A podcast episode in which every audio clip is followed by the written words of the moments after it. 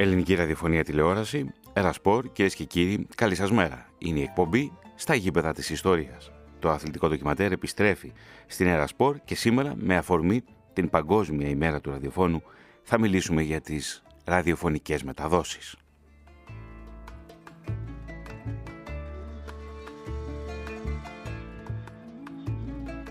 Η Σοφία Μαντά βρίσκεται στην τελική ρύθμιση του ήχου, ο Θωμάς Σίδερης στην έρευνα, τεκμηρίωση και παρουσίαση του ραδιοφωνικού ντοκιματέρου.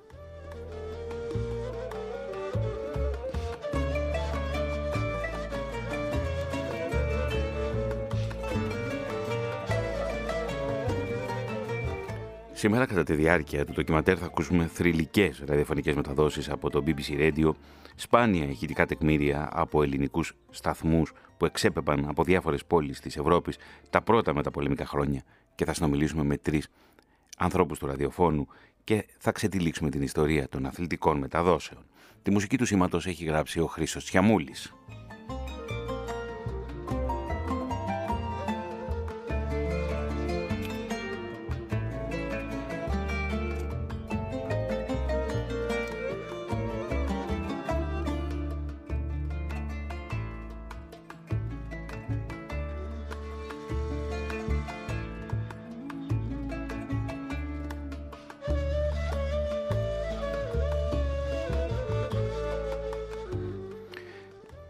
Στις αρχές της δεκαετίας του 1920 καταγράφονται σε δυτικές χώρες οι πρώτοι πειραματισμοί με ραδιοφωνικές εκπομπές, αρκετά χρόνια μετά τη χρήση ασυρμάτου για στρατιωτικούς σκοπούς.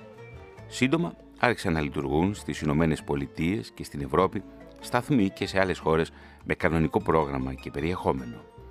Στην Ελλάδα, το 1922 πραγματοποιούνται τα πρώτα πειράματα ραδιοφωνίας από τον καθηγητή φυσικής στο Καποδιστριακό Πανεπιστήμιο Αθηνών Κώστα Πετρόπουλο, ο οποίος θα προσπαθήσει να κάνει γνωστό το νέο μέσο στο τύπο το 1923 από το πολεμικό ναυτικό και το 1925 από μια ιδιωτική τεχνική σχολή.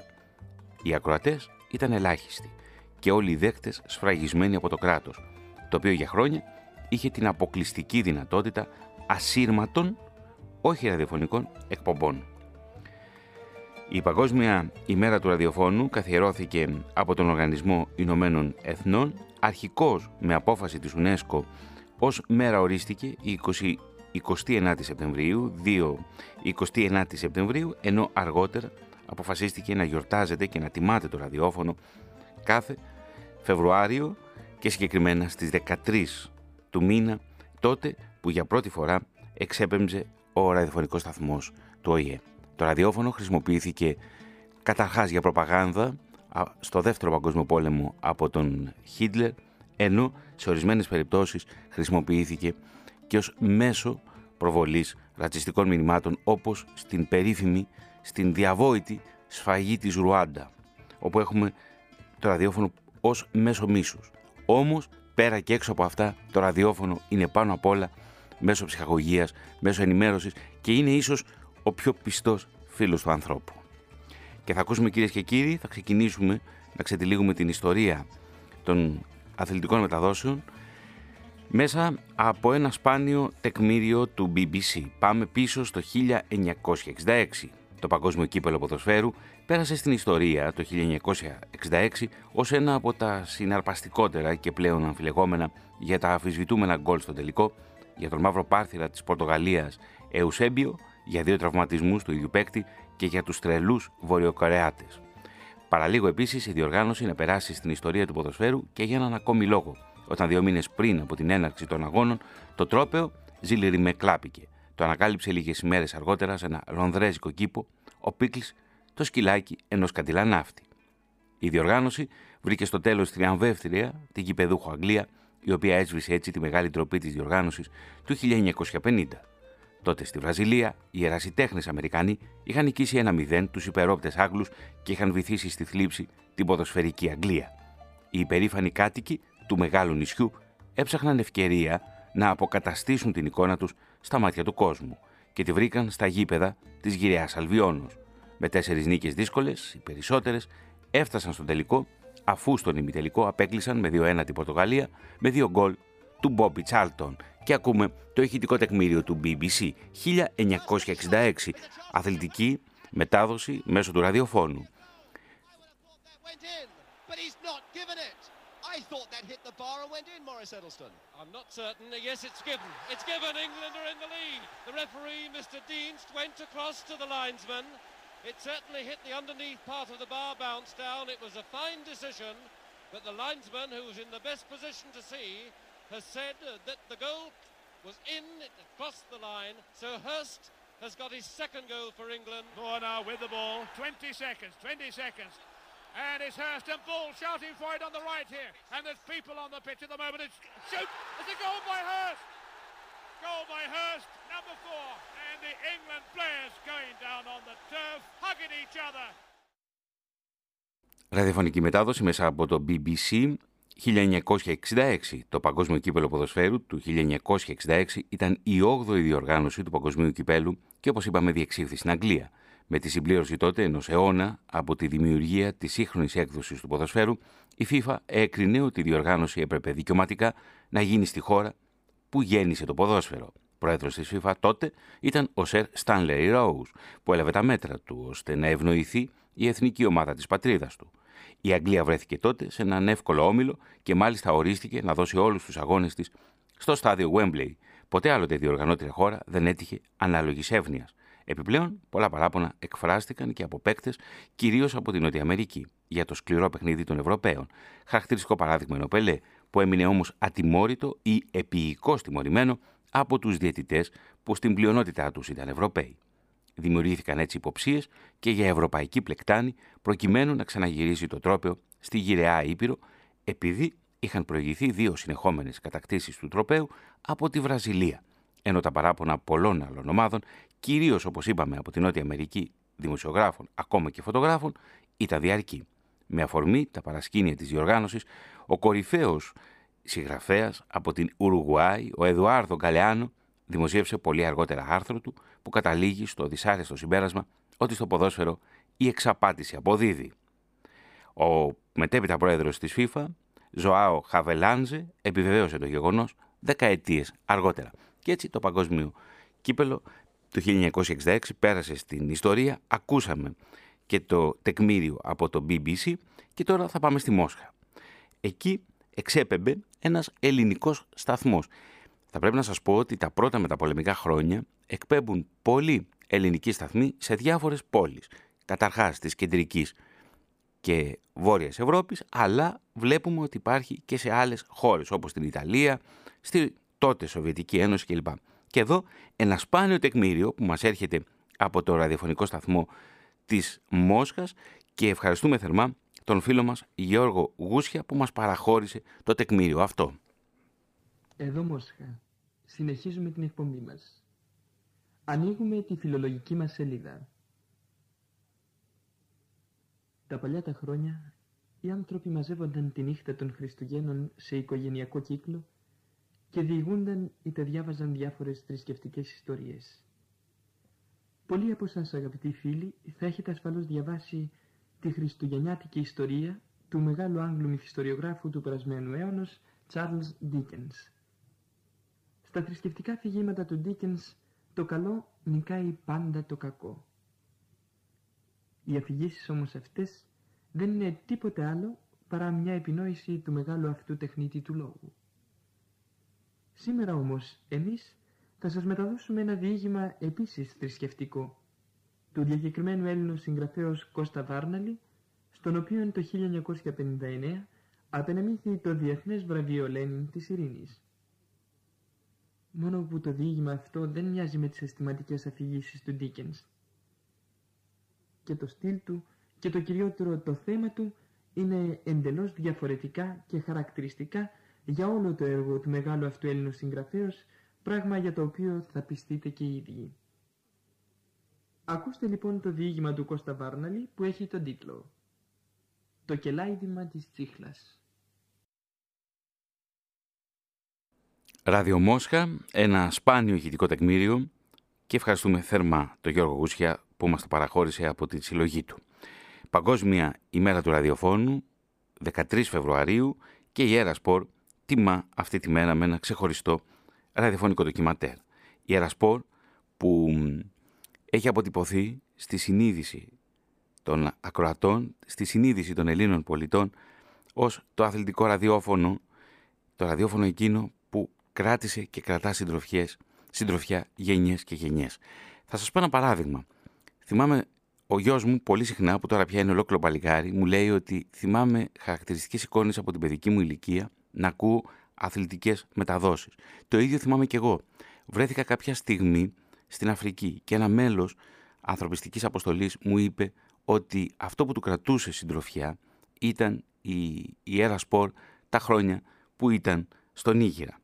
Πραγματικά η, η Έρα Σπορ έχει γράψει τη δική της ιστορία στο ραδιόφωνο. 30 χρόνια πίσω, το πρώτο σήμα της Ερασπόρ. Επιτέλους, ο αθλητισμός και η νεολαία απέκτησαν τη δική τους συχνότητα. Έρα Σπορ. 101,8 στα FM και 981 στα μεσαία. Για σας που σας συναρπάζει ο αθλητισμός. Για σας που προτιμάτε ρυθμό στη ζωή με καλή μουσική. Για σας που αγαπάτε το χιούμορ. Για σας που θέλετε σύντομη και σφαιρική ενημέρωση. Έρα Σπορ. 101,8 στα FM και 981 στα μεσαία. Μία και μοναδική επιλογή 24 ώρες το 24ωρο. Αυτό ήταν το πρώτο διαφημιστικό για την Έρα Σπορ. 1993. Η Ελλάδα ζει τις μέρες της ευημερίας, δεν ξέρει τι θα ακολουθήσει τα επόμενα χρόνια.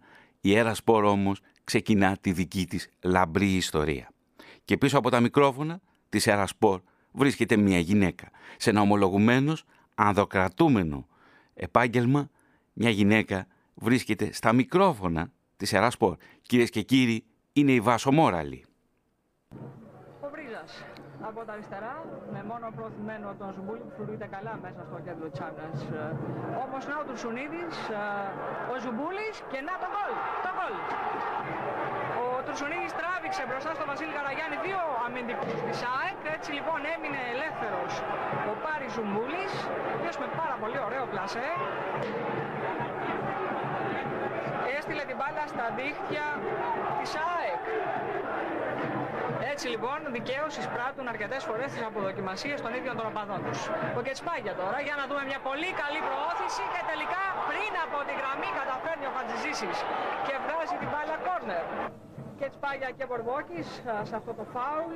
Κετσπάγια τελικά θα προτιμήσει την απευθείας εκτέλεση. Πολύ ωραία η επέμβαση όμως από τον Μιχόπουλο. Τρώνει ο Μπατίστα, να δούμε τον Κετσπάγια, θα κάνει το σουτ. Πολύ ωραία η επέμβαση του Μιχόπουλου. Την μπάλα μέσα από τα πόδια στο σημείο του πέναλτη και έτσι ο Βασίλης Καραγιάννης δεν χρειάστηκε καν να επέμβει για να διαφυλάξει την αιστεία του. Όμως ο Βρίζας τώρα μπαίνει πολύ απειλητικά, θα κάνει το σουτ. Παλικαρίσκο θα λέγαμε το γκολ του Ζήση Βρίζα σε ανύποπτο θα, ίσως χρόνο για την ΑΕΚ που πιάστηκε στον ύπνο. Ο Ζήσης Βρίζας με πολύ ωραίο τρόπο, με πολύ όμορφη ε, προβολή έκανε το κοντρόλ έξω από την περιοχή της ΑΕΚ και εκτέλεσε, θα λέγαμε, αποφεύγοντας ε, και τον Μπορμπόκι, εκτέλεσε τον Βασίλη Καραγιάννη. Το φάουλ λοιπόν τώρα από τον Σαβεύσκι, έχει προωθηθεί και ο Μανολάς. Σαβεύσκι θα γίνει κεφαλιά το Μαρτσέλο και δεν είναι offside, φεύγει ο Ινεμπολίδης, προσπαθεί ο Μπορμπόκης να το κλείσει το οπτικό πεδίο, θα γίνει πολύ ωραία το σουτ.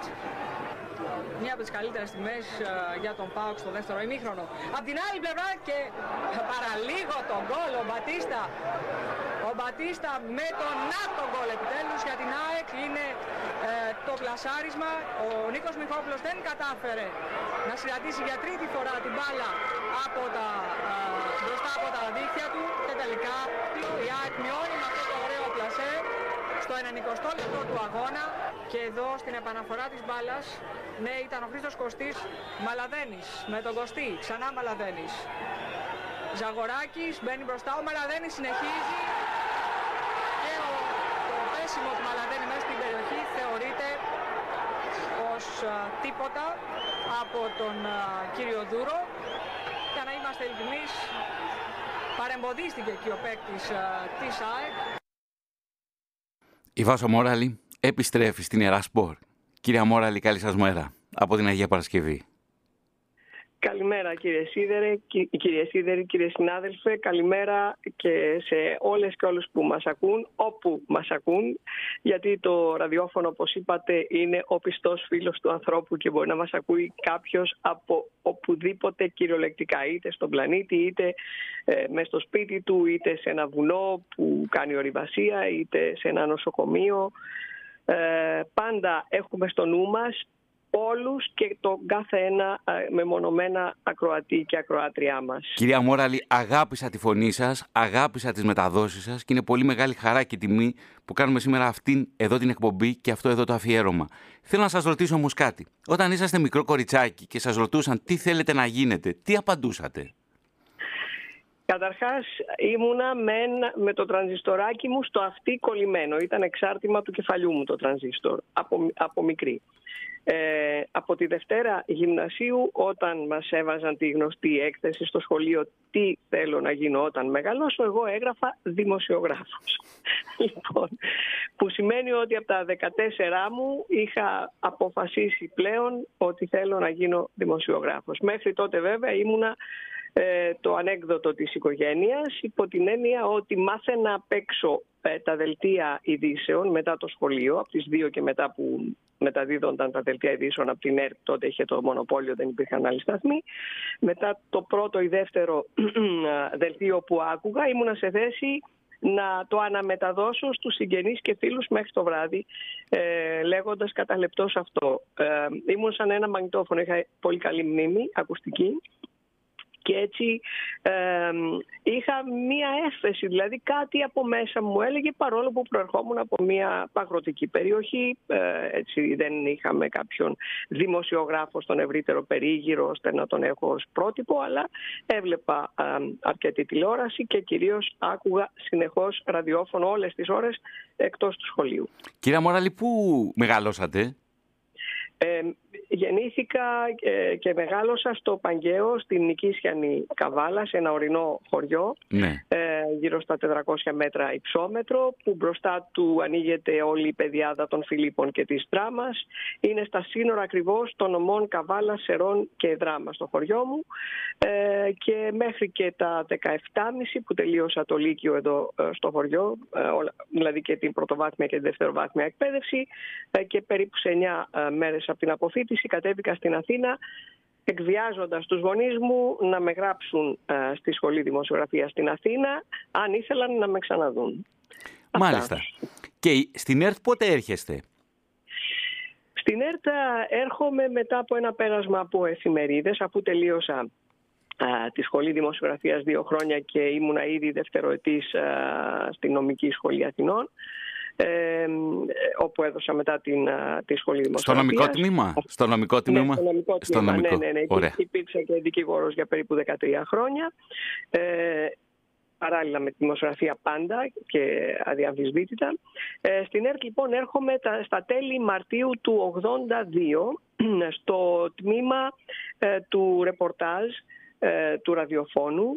Ε, καλύπταμε το, το πρώτο και το δεύτερο πρόγραμμα εμείς εκεί στο Ραδιομέγαρο και υπήρχε το αντίστοιχο τμήμα βεβαίως στην ε, Κατεχάκη, την τότε ΙΕΝΕΔ. Ακριβώς. Εγώ να φανταστείτε έτσι είχα προλάβει την, το διαχωρισμό της ΕΡΤ1 ε, με την, με την ΙΕΝΕΔ και μάλλον της ΕΡΤ με την ΙΕΝΕΔ, γιατί δεν υπήρχαν ακόμα ένα και δύο και, και τρία και η ΕΡΤ 3 έγινε κάποια χρόνια αργότερα.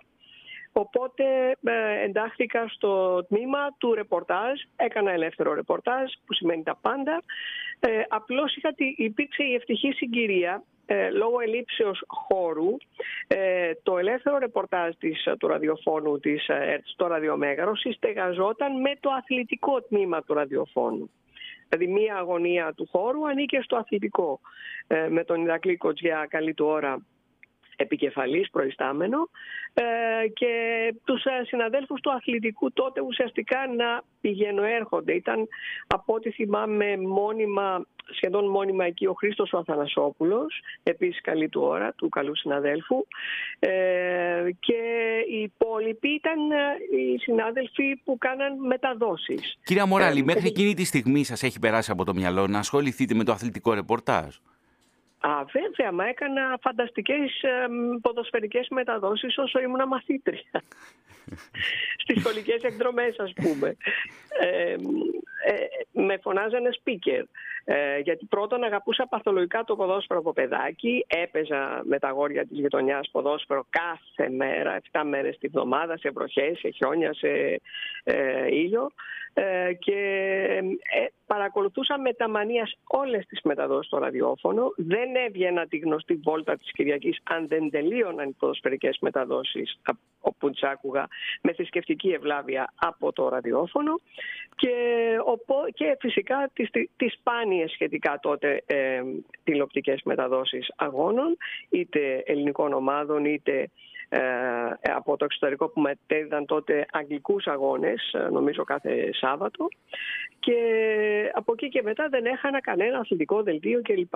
Ήμουν ε, ένα παιδί που έπαιζε όλα τα αθλήματα βασικά στη γειτονιά, συγγνώμη, προέρχομαι από λίγο μια εβδομάδα κρυολογήματος ε, στη γειτονιά παίζαμε τέννις, παίζαμε μπάντμιντον, είχα φέρει ε, ρακέτες και φτερά, έτσι μπαλάκια με φτερά μπάντμιντον από τη Γερμανία όπου ήταν οι γονείς μου μετανάστες. Ε, και παίζαμε έτσι με τα παιδιά της ε, γειτονιάς. Ε, στο σχολείο βέβαια δεν είχα ιδιαίτερη αθλητική δραστηριότητα υπό την έννοια ότι δεν δίνονταν ιδιαίτερες ευκαιρίες στα κορίτσια εκείνη την εποχή, μιλάω για την δεκαετία του 70 και οπότε περιοριζόμουν στα παιχνίδια αλλά παρακολουθούσα οτιδήποτε αθλητικό μεταδιδόταν. Έτσι εξηγείται, έτσι εξηγείται και φτιάχνετε και το παζλ των, των αθλητικών μεταδόσεων. Η πρώτη μετάδοση που κάνετε όταν πια συστήνεται η Air Sport, ποια είναι, θυμάστε, ή γενικά η πρώτη σας αθλητική μετάδοση εδώ στην ΕΡΤ; Ναι, ε, να ξεκινήσουμε από αυτό γιατί η πρώτη μου αθλητική μετάδοση έγινε ε, ακριβώς 10 χρόνια πριν συσταθεί η Ερασπορ. Ε, ήταν Αρχές δεκαετίας του 1980, ναι, λοιπόν. Ήταν ναι. 19 Ιουνίου του 1983. Ναι. Τελείωνε η αγωνιστική περίοδος τότε, καλοκαίρι, και αποφάσισαν αφού ακούσαν δύο-τρεις έτσι να ε, πώς το λένε, ε, μεταδόσεις μου δοκιμαστικές ε, που πήγαινα στα γήπεδα μόνο με το μαγνητοφωνάκι μου και έκανα σαν να έκανα ζωντανή μετάδοση. Ακούσανε τότε ο Ερακλής Κοντζιάς που σε αυτόν οφείλω ε, όλα τα εύσημα και τις ευχαριστίες και την ευγνωμοσύνη που μου έδωσε αυτή την ευκαιρία. Όταν του είπα εγώ μεταξύ σοβαρού και αστείου ότι και εγώ μπορώ να κάνω μεταδόσεις ποδοσφαίρου ε, και ανταποκρίθηκε στην πρόκληση και με έστειλε για δοκιμαστικά. Ε, και μετά από μία, δύο, ε, τρεις δεν θυμάμαι έτσι δοκιμαστικές μεταδόσεις με έβγαλαν στον αέρα με τη σύμφωνη γνώμη του Παντελή Τρογάδη του τότε Διευθυντή Ειδήσεων Ραδιοφωνίας. Ε, με βγάλαν στις 19 Ιουνίου λοιπόν μια Κυριακή γιατί τότε μόνο Κυριακές γίνονταν οι αγώνες του πρωταθλήματος. Είτε πρώτης εθνικής όπως πήγα εγώ στο Εθνικός Παναχαϊκής στο στάδιο Καραϊσκάκη είτε όλοι οι υπόλοιποι αγώνες. Ε, και έτσι αυτή η πρώτη μετάδοση είναι ε, το 83, 10 χρόνια πριν συσταθεί η Ερασπορ, αλλά εγώ δεν ήμουν στο ξεκίνημα της Ερασπορ, ε, γιατί ήμουν στην Αυστραλία, ήμουν ανταποκρίτρια της ΕΡΤ στην Αυστραλία. Μάλιστα. Εκείνα τα χρόνια. Οπότε την Ερασπορ την πρόλαβα μετά. Γιατί μέχρι τότε είχαμε τα δύο ξεχωριστά αθλητικά τμήματα στο πρώτο και δεύτερο πρόγραμμα που ήμασταν εμείς στο Ραδιομέγαρο και στο τέταρτο πρόγραμμα υπό τον Κώστα Μότσι που ήταν στην Κατεχάκη στην παλιά ΙΕΝΕΔ που είχε γίνει πια ΕΡΤ2 και το ραδιοφωνικό πρόγραμμά της συνενώθηκε με τα υπόλοιπα του ραδιομεγάρου και αποτέλεσαν την ΕΡΑ ήδη από το 86-87, την ελληνική ραδιοφωνία δηλαδή. Κυρία Μοράλη, και... πώς είναι το κλίμα στα γήπεδα τη δεκαετία του 1980? Πώς θα θυμάστε εσείς μια νέα κοπέλα, πώς θυμάται καταρχάς το κλίμα που υπάρχει μέσα στο γήπεδο. Υπέροχα. Σε σχέση με σήμερα, φανταστικά. Ε, ήταν τα γήπεδα γεμάτα. Ακόμα και σε μικρούς αγώνες έβλεπες 5 και 6 και 7 και 8 χιλιάδες ε, φιλάθλους στα γήπεδα. Εγώ συχνά, ε, επειδή ταυτόχρονα σχεδόν πάντα δούλευα και σε εφημερίδα, εκτός από την ΕΡΤ, το η απογευματινή μου δουλειά ήταν ε, σε εφημερίδα.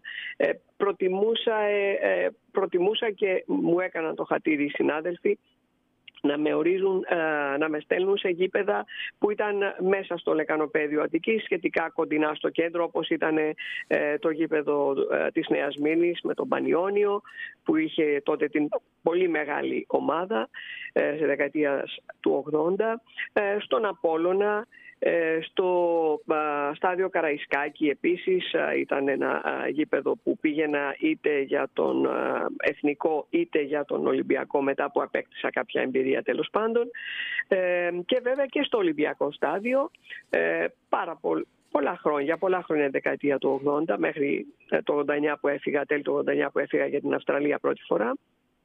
Οπότε ε, αναγκαστικά σε αυτά τα γήπεδα. Την Νέα Φιλαδέλφια, στη Νέα Φιλαδέλφια νομίζω πήγα μόνο σε ένα παιχνίδι. Η μετάδοση που, που βάλατε είναι από το 1997. Το 1997. Θυμάστε πόσο έληξε ο συγκεκριμένος αγώνας. Είναι μεταξύ της ΑΕΚ και του ΠΑΟΚ. Ναι, ένα-δύο. Είχε νικήσει ο ΠΑΟΚ αν θυμάμαι καλά.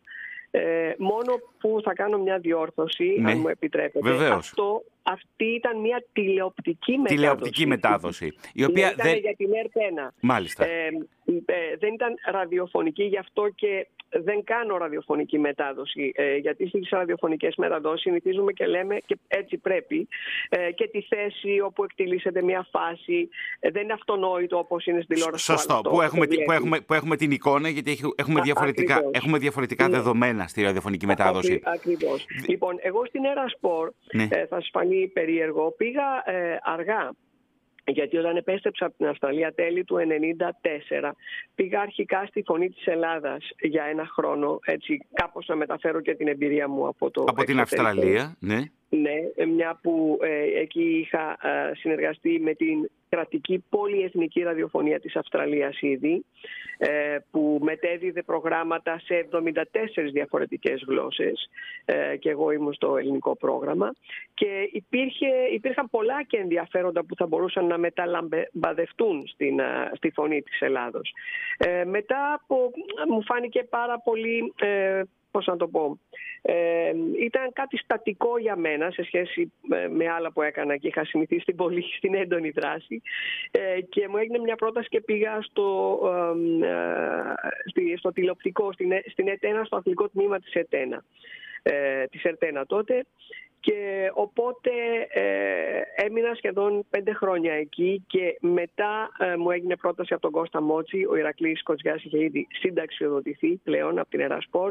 Η Ερασπορ είχε πάρει ήδη το δρόμο της ε, και μου έκανε πρόταση ο Κώστας ο Μότσης να ε, επιστρέψω στο ραδιόφωνο. Ένα παιδάκι ήταν η Ερασπορ τότε που ακολουθούσε το δρόμο του, είχε πια όμως μάθει να βαδίζει. Κυρία Μοραλή, όταν μπαίνετε για πρώτη φορά να κάνετε μετάδοση, πώς σας αντιμετωπίζουν οι φίλαθλοι, οι συνάδελφοί σας; Και επίσης, χωρίς να θέλουμε να χαλάσουμε τη μαγεία στους ακροατές μας, πώς γινόταν η μετάδοση; Ε, θα, θα σας πω. Ε, καταρχάς ε, σας είπα ότι η πρώτη μου μετάδοση έγινε από το στάδιο Καραϊσκάκη στο Εθνικό Παναχαϊκή. Ε, το ε, παιχνίδι αυτό ήταν για την πρώτη εθνική. Ε, σπουδαίες ομάδες και ο Εθνικός και η Παναχαϊκή εκείνη την εποχή. Ε, δεν θα έλεγα πρωταγωνιστούσαν αλλά σίγουρα δευτεραγωνιστούσαν ε, στα πρωταθλήματα της πρώτης εθνικής τότε το 1983. Ήταν και εκεί ε, τα πρώτα βήματα του επαγγελματικού ποδοσφαίρου που είχε εισαχθεί στην Ελλάδα πλέον από το 1979 επίσημα. Ε, λοιπόν, επιλέχθηκε αυτό το γήπεδο από τον Ηρακλή για επίτηδες να με στείλει εκεί. Γιατί, Γιατί τη μετάδοση ε, ε, γενικώς στα δημοσιογραφικά θεωρία στο παλιό Καραϊσκάκι ε, ήταν ε, στον έκτο όροφο να φανταστείτε. Έτσι. Ήταν στην κορυφή του γηπέδου. Είχαμε απέναντί μας το Σαρονικό. δεν υπάρχει τέτοια θέα νομίζω σε, σε γήπεδο. Μπορώ να το φανταστώ όμως. Ναι, ναι, ιδιαίτερα τις ηλιόλουστες μέρες ήταν και τις έτσι, διάφανες μέρες ήταν χαρά πραγματικά ναι, να βρίσκεσαι ναι. εκεί με το πράσινο του γηπέδου κάτω και το γαλάζιο της θάλασσας ε, μπροστά σου στον ορίζοντα. Και βεβαίως ε, τον πάρα πολύ κόσμο στις Κερκίδες. Δεν μιλάω για τον Ολυμπιακό αλλά και για τον Εθνικό ακόμα. Ε, σκεφτείτε ότι πήγαιναν 15 και 20 χιλιάδες ε, κόσμος, ε, όχι αστεία. Ε, όσοι μαζεύονται σήμερα σε όλα τα γήπεδα της πρώτης εθνικής αν δεν έχει κανένα ντέρμπι δηλαδή. ε, σχεδόν. Εν πάση περιπτώσει, λοιπόν, ε, επιλέχθηκε εκείνο το γήπεδο γιατί ήμουν μακριά από τους φιλάθλου. Θα ήμουν μακριά από τους φιλάθλου, κάπως προστατευμένη, επειδή δεν είχε ξαναγίνει να στείλουν να πάει γυναίκα να μεταδώσει. Και ο Ηρακλής, ίσως στην άκρη του μυαλού του, φοβόταν ε, λίγο κάποιες αντιδράσεις. Γιατί φανταστείτε ότι στο Μπανιόνιο, στη Νέα Σμήνη για παράδειγμα, αν με είχαν στείλει, τα δημοσιογραφικά θεωρία ήταν κυριολεκτικά μέσα στον κόσμο τότε. Δηλαδή ακριβώς αν σηκωνόταν ο φύλακας που καθόταν στην πρώτη, στην ψηλή κερκίδα, πούμε, στο, στο τελευταίο σκαλοπάτι, κάτω από τα δημοσιογραφικά, ερχόταν πρόσωπο με πρόσωπο με μένα που ήμουν ε, καθιστή και μετέδιδα τον αγώνα.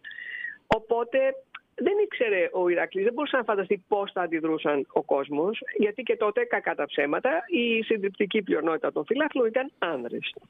Ακριβώς. Ε, δεν ήθελε λοιπόν να πάθω μια τραυματική εμπειρία προφανώς με το βάπτισμα του πυρός. Κυρία Μοραλή, πώς γινόταν, πώς γινόταν η μετάδοση; Με, με, υπήρχε ο τεχνικός, ο, ο τεχνικός ναι, ήχου; Στην ΕΡΤ, σε εμάς στην ΕΡΤ υπήρχε πάντα ο τεχνικός ήχου που ήταν, ε, καθόταν δίπλα μας.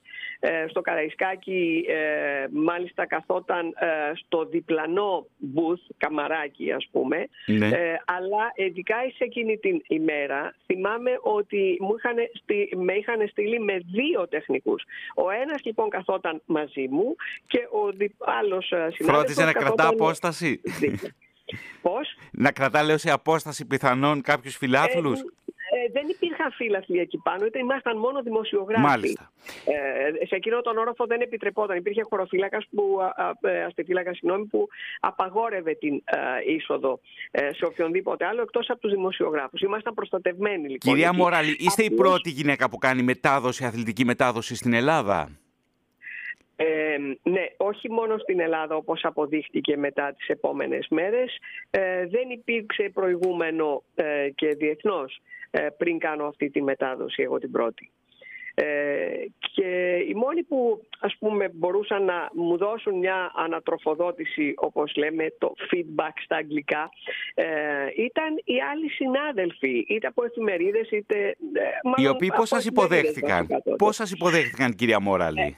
Ε, καταρχάς ευνηδιάστηκαν όλοι, πρέπει να πούμε. Προ- Με πρώτους τους ακροατές, εξυπακούεται, ε, της, ε, του δευτέρου προγράμματος τότε, γιατί για το δεύτερο πρόγραμμα έκανα τη μετάδοση. Ε, και οι συνάδελφοι ε, ήταν καταρχάς ο άλλος ε, συνάδελφος από την ΕΡΤ, από, το, ε, από την τότε, το ραδιόφωνο της τότε ΕΝΕΤ, των ενόπλων δυνάμεων. Ε, δεν θυμάμαι εκείνη την ημέρα αν ήταν ο Στάθης Γαβάκης, γιατί συνήθως ο Στάθης Γαβάκης έκανε τις μεταδόσεις. Απίστευτος συνάδελφος, εξαιρετικός, πολύ αγαπημένος. Ε, αν ήταν εκείνος εκεί. Ε, πάντως συνάδελφοι από εφημερίδες που άκουγαν και τι ρα- τις ραδιοφωνικές μεταδόσεις. Πάντα το τρανζίστορ, ξέρετε, ήταν, τα τρανζιστοράκια ήταν ε, απαραίτητα ε, για όλους μας ε, και ήρθαν με, στο ημίχρονο ε, να με δουν από κοντά όσοι δεν με ήξεραν ήδη ε, να με, και δεν με ήξεραν τότε πολύ βέβαια ε, στον ε, αθλητικό τύπο, στον ε, γραπτό τύπο ε, και να μου πούν τις εντυπώσεις τους ε, και τα λοιπά.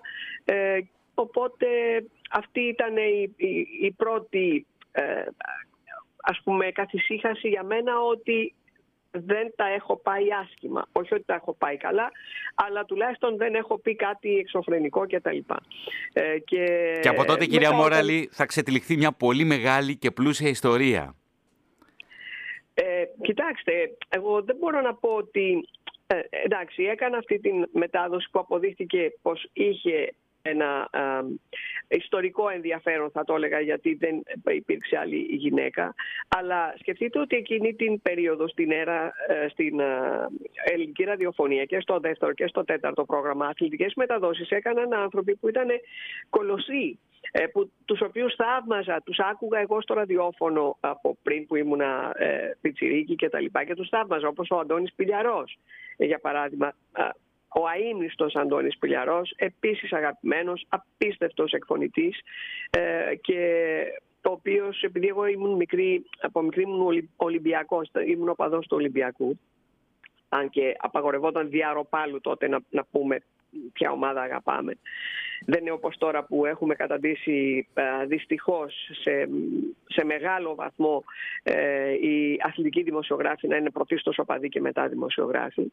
Ε, και ε, ήταν ο, ο αγαπημένος μου, η φωνή του, η, η απίστευτη, η βροντόδης, ο παλμός που μετέδιδε και τα λοιπά ήταν πρότυπο. Οι εκφωνητές, ε, της για... ΕΡΤ, οι εκφωνητές της ΕΡΤ αποτελούν μέρος της συλλογικής μας συνείδησης, της συλλογικής ναι. συνείδησης αυτού του τόπου, κυρία Μόραλη.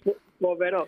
Σκε, σκε, σκεφτείτε κύριε Σίδερη ότι όταν πρωτοπήγα στην ΕΡΤ, την πρώτη μέρα που πήγα στην ΕΡΤ να πιάσω δουλειά, ε, τέλη Μαρτίου του 82, ε, στο, τον πρώτο άνθρωπο που ζήτησα από τους συναδέλφους να με πάνε να συναντήσω από κοντά, παρόλο που υπήρχαν ε, κολο, κολοσσοί δημοσιογράφοι εκείνη την εποχή στην ΕΡΤ, ήταν ο Αντώνης Πιλιαρός.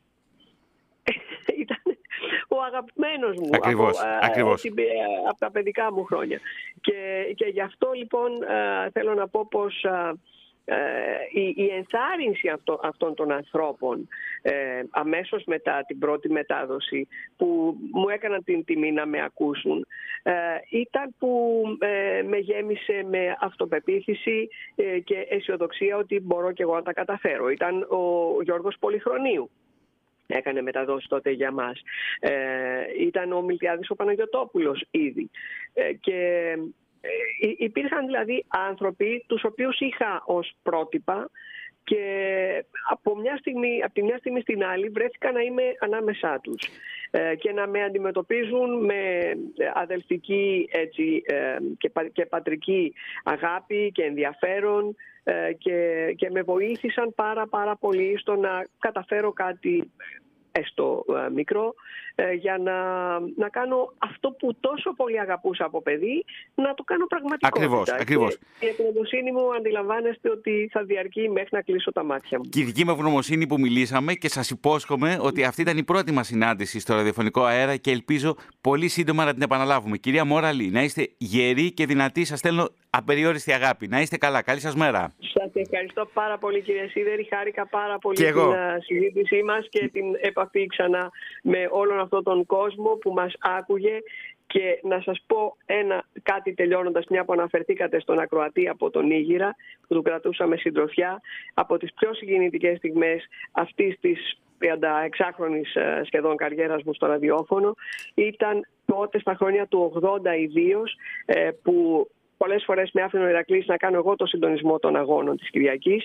Μας έπαιρναν, μας καλούσαν από τον Ασύρματο στο ραδιόφωνο στο κέντρο της ΕΡΤ και μας μιλούσαν στο ημίχρονο κυρίως των αγώνων από ε, τον Ειρηνικό ωκεανό, από ε, το κέντρο του Ατλαντικού ωκεανού, ναυτικοί μας που άκουγαν τους, τις ε, ποδοσφαιρικές μεταδόσεις σε άλλο μήκος κύματος, σε άλλη ώρα, άλλη ζώνη ώρας κτλ. Στη μέση του πουθενά και τους κρατούσαμε συντροφιά. Αυτό είναι κάτι που θα το πάρω μαζί μου και νομίζω και αρκετοί συνάδελφοι που είχαν αυτή την τύχη να ακούσουν αυτή την απόμακρη φωνή. Και είναι συγκλονιστικό, κυρία Μόραλη, όπως μας το περιγράφετε. Σας ευχαριστώ θερμά. Να είστε καλά. Και εγώ το ίδιο. Καλή σας μέρα, καλή Κυριακή σε όλες και όλους. Ευχαριστούμε θερμά. Και εγώ ευχαριστώ.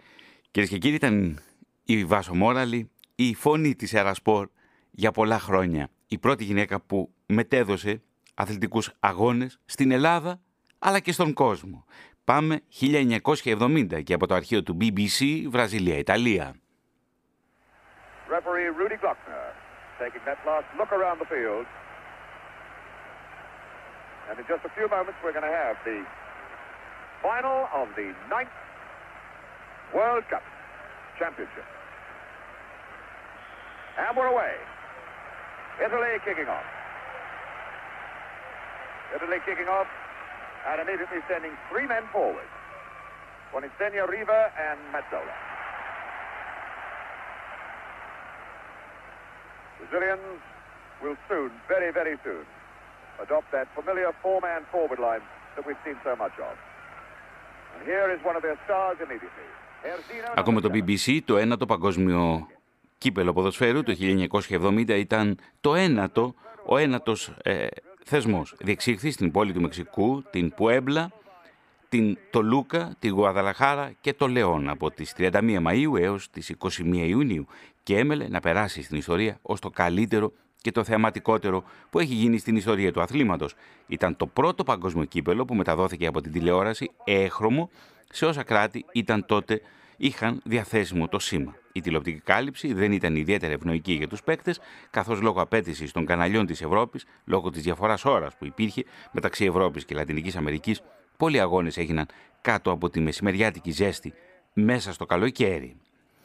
Ακούμε λοιπόν τον αγώνα και στο σημείο αυτό θα ακούσουμε ορισμένα χαρακτηριστικά αποσπάσματα από ραδιοφωνικές μεταδόσεις του BBC.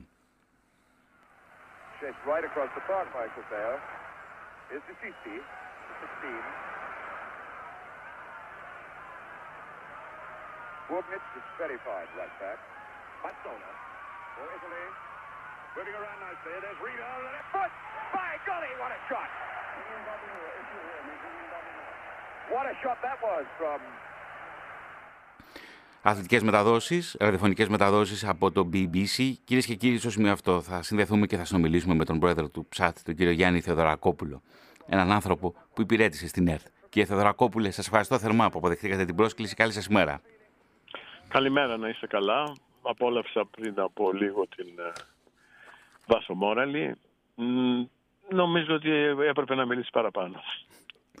Ήταν η πρώτη μας ραδιοφωνική συνάντηση, γιατί επειδή στα γήπεδα της ιστορίας αγαπάμε την ιστορία και, και στην άλλη εκπομπή της Ερασπόρ, στο Έλα Απόψε του Θωμά, θα έχουμε την ευκαιρία να ξεδιπλώσουμε την ιστορία της κυρίας Μόραλη εδώ στην Ερασπόρ και με αφορμή τα 30 χρόνια του ραδιοφώνου.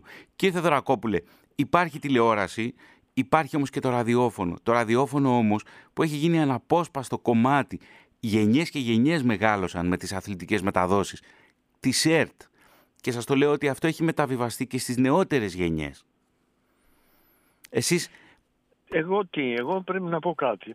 Ως παιδί, έχω, καταρχάς ως παιδί τις ναι. μνήμες σας θα ήθελα, το δικό σας ναι. βίωμα όσον ναι. αφορά στο οι ραδιόφωνο. Μνήμες, οι μνήμες λοιπόν, οι μνήμες μου έχουν είναι πολύ ζωντανές με το, με το ραδιόφωνο. Γιατί; Εγώ γεννήθηκα σε ένα χωριό της Γορτινίας, της οδυνής Γορτινίας, ε, το Βυζίκι. Ε, οπότε δεν είχαμε δυνατότητες για, για πολλά πράγματα εκεί. Έτσι, ακόμα και ένας ε, κινηματογράφος που ερχόταν μια φορά το καλοκαίρι να δούμε. Έτσι, και να δούμε και δεν είχαμε και λεφτά να το καλύψουμε γιατί ήταν στο καφενείο και ψάχναμε πώς θα πούμε στο τελευταίο δεκάλεπτο να δούμε αυτό. Λοιπόν, το ραδιόφωνο. Ραδιόφωνο δεν είχαμε.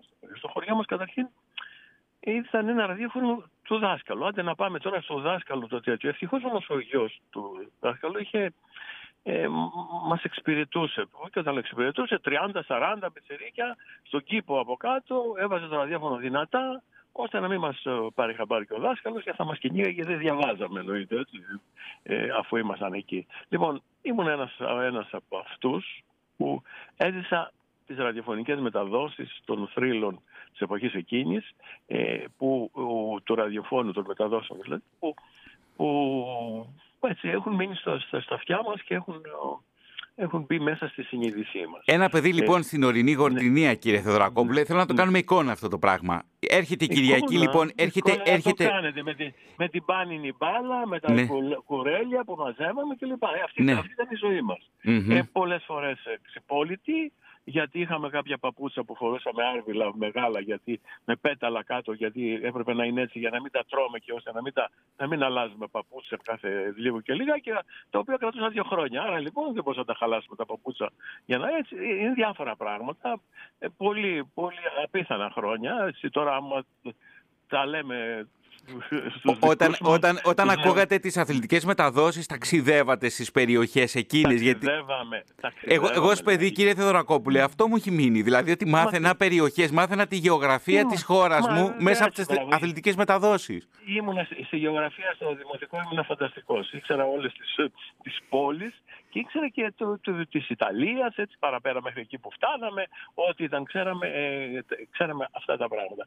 Στη συνέχεια, ε, Καθώς πήγα στο γυμνάσιο, ο, πήγαινα στο γυμνάσιο δηλαδή στα Τρόπια που είναι το διπλανό χωριό, το κεφαλοχώρι ας πούμε της περιοχής, ναι. ε, καταφέραμε και αγοράσαμε ραδιόφωνο και εμείς.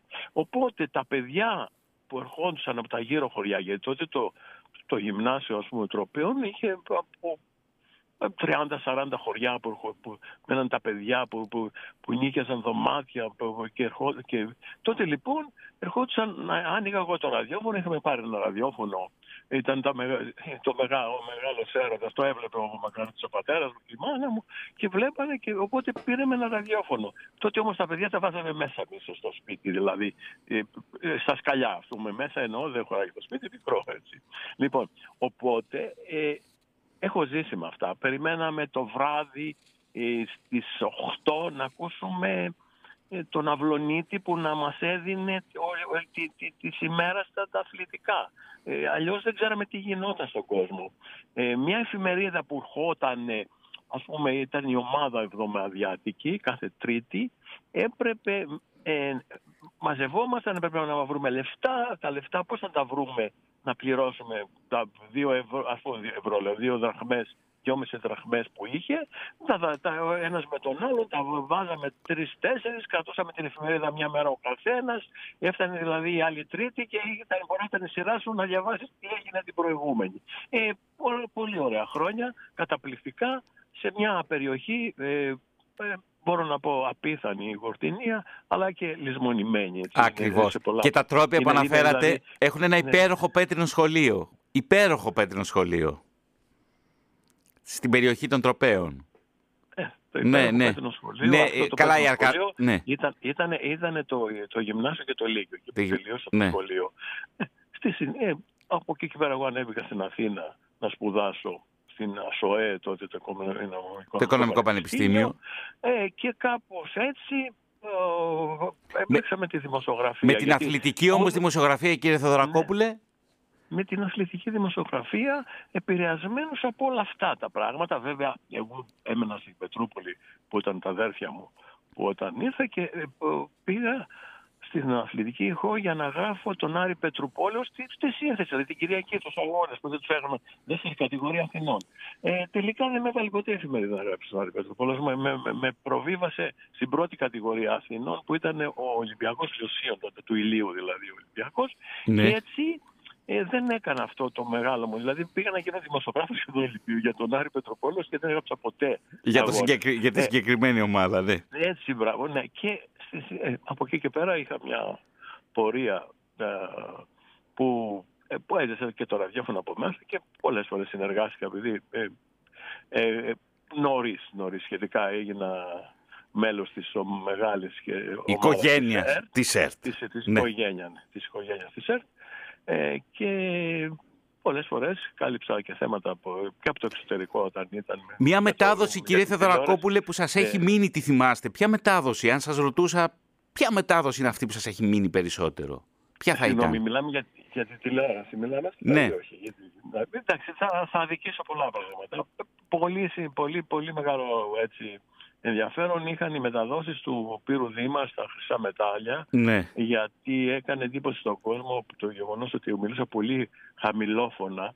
Το θυμήθηκα προχτές που είδα στην τηλεόραση που κάποιοι συνάδελφοι μιλούσαν ε, από τα, ε, από τα ε, εδάφη, τα, τα σεισμογενή τώρα, τα, αυτά τα φοβερά της Τουρκίας, πολύ, πολύ χαμηλόφωνα κάποιες στιγμές επειδή άκουγαν οι, οι τα συνεργεία εκεί πέρα. Οι διασώστες. Να ακούσουν ναι. ήχους από μέσα. Ακριβώς. Διασώστες κάποιους ήχους και θυμόμουν λοιπόν ότι ε, και δεν ήξερα ακόμα γιατί χαμήλωνα τη φωνή πολύ εγώ, γιατί ε, ε, ήταν απόλυτη, είχε μέσα σε ένα κλειστό των 5-10 χιλιάδων θέσεων και ε, έπρεπε να μην με ακούνε γιατί την πρώτη φορά που ξεκίνησα γύρισαν όλοι πω από εδώ πέρα τι γίνεται προσπάθησα εγώ να μιλήσω κανονικά Μάλιστα. Αυτά, ε, ε, αυτά είναι μερικά πράγματα που Εντάξει, δεν τα ξεχνάω. Τώρα πρέπει να πω και κάτι ακόμα. Τώρα που κινούμε πολλές φορές στην περιοχή μου, στο, στη, στη Γορδινία που την αγαπώ τόσο πολύ. Λοιπόν, ε, το, το ραδιόφωνο είναι ε, και μάλιστα η Αέρα Σπορ είναι συντροφιά και γιατί την εμπιστεύομαι, αλλά και γιατί εκεί δεν μπορεί να, πια, δεν μπορεί να πιάσεις ιδιωτικούς σταθμούς μέσα στα βουνά και γενικότερα είναι δύσκολο να, έχεις, να ξέρεις τι γίνεται. Άρα σύντροφό σου σε ένα ταξίδι τέτοιο είναι η ΕΡΑ Σπορ και η ΕΡΑ γενικότερα. Ακριβώς. Η ΕΡΤ, η ελληνική ραδιοφωνία, ναι, η σταθμή ναι, της ΕΡΤ.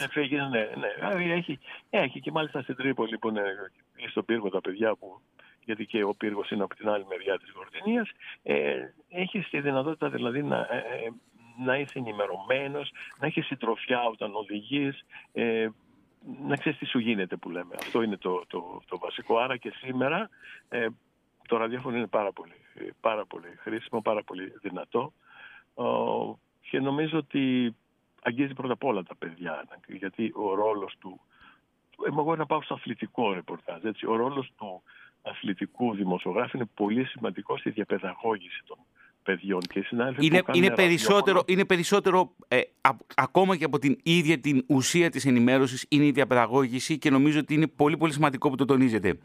Ναι, το τονίζω, το τονίζω γιατί ε, έχουμε το θέμα που ε, τα παιδιά θα ακούσουν μηνύματα πολύ μεγάλα και τα έχουμε ανάγκη αυτά.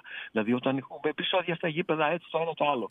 Και εκείνη την ώρα, ένας συνάδελφος βγάλει και πει: Ναι, τώρα βλέπω να, βγει, να βγαίνει αγκαλιασμένοι οι δύο παίχτες του Ολυμπιακού, του Παναθηναϊκού ή του Πάου και του Άρη. Που είναι εικόνες πια που τις βλέπουμε στα γήπεδα, γιατί παλιότερα δεν τις βλέπαμε και αυτές. Και θέλω να το πω ότι είναι σημαντικό ότι οι παίχτες έχουν ε, μπορούν, μπορεί ο ένας να, να, να χαιρετήσει τον άλλον βγαίνοντας από ένα παιχνίδι πολύ σκληρό.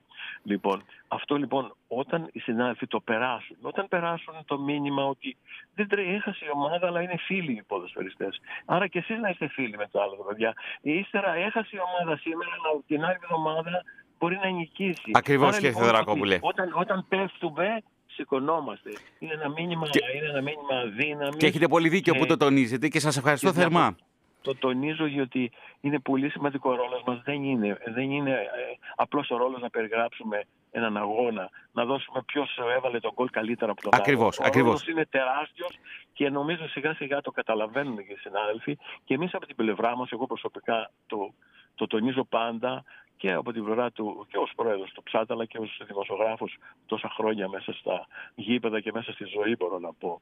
Ε, και το δεύτερο πράγμα που έχει μεγάλη σημασία είναι η, η ελληνική γλώσσα. Δεν, δεν μπορεί να, να, να βγαίνουμε στα, στο ραδιόφωνο ιδιαίτερος που είναι πολύ γρήγορος ο λόγος και να κάνουμε ε, εγκλήματα να σκοτώνουμε τη γλώσσα. Και έχετε, έχετε, είναι έχετε επίσης ένα πολύ μεγάλο θέμα. Σας ευχαριστώ θερμά για τη συνεισφορά σας. Πρέπει να πάμε σε δελτίο ειδήσεων. Κύριε Θεδωρακόπουλε, να είστε, καλά. Να είστε γερός και δυνατός. Σας ευχαριστώ θερμά. Γεια, Γεια σας.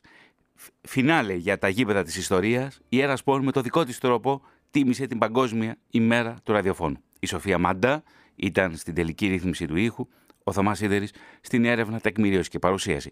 Κυρίες και κύριοι, καλή σας μέρα από το ραδιομέγαρο της ΕΡΤ.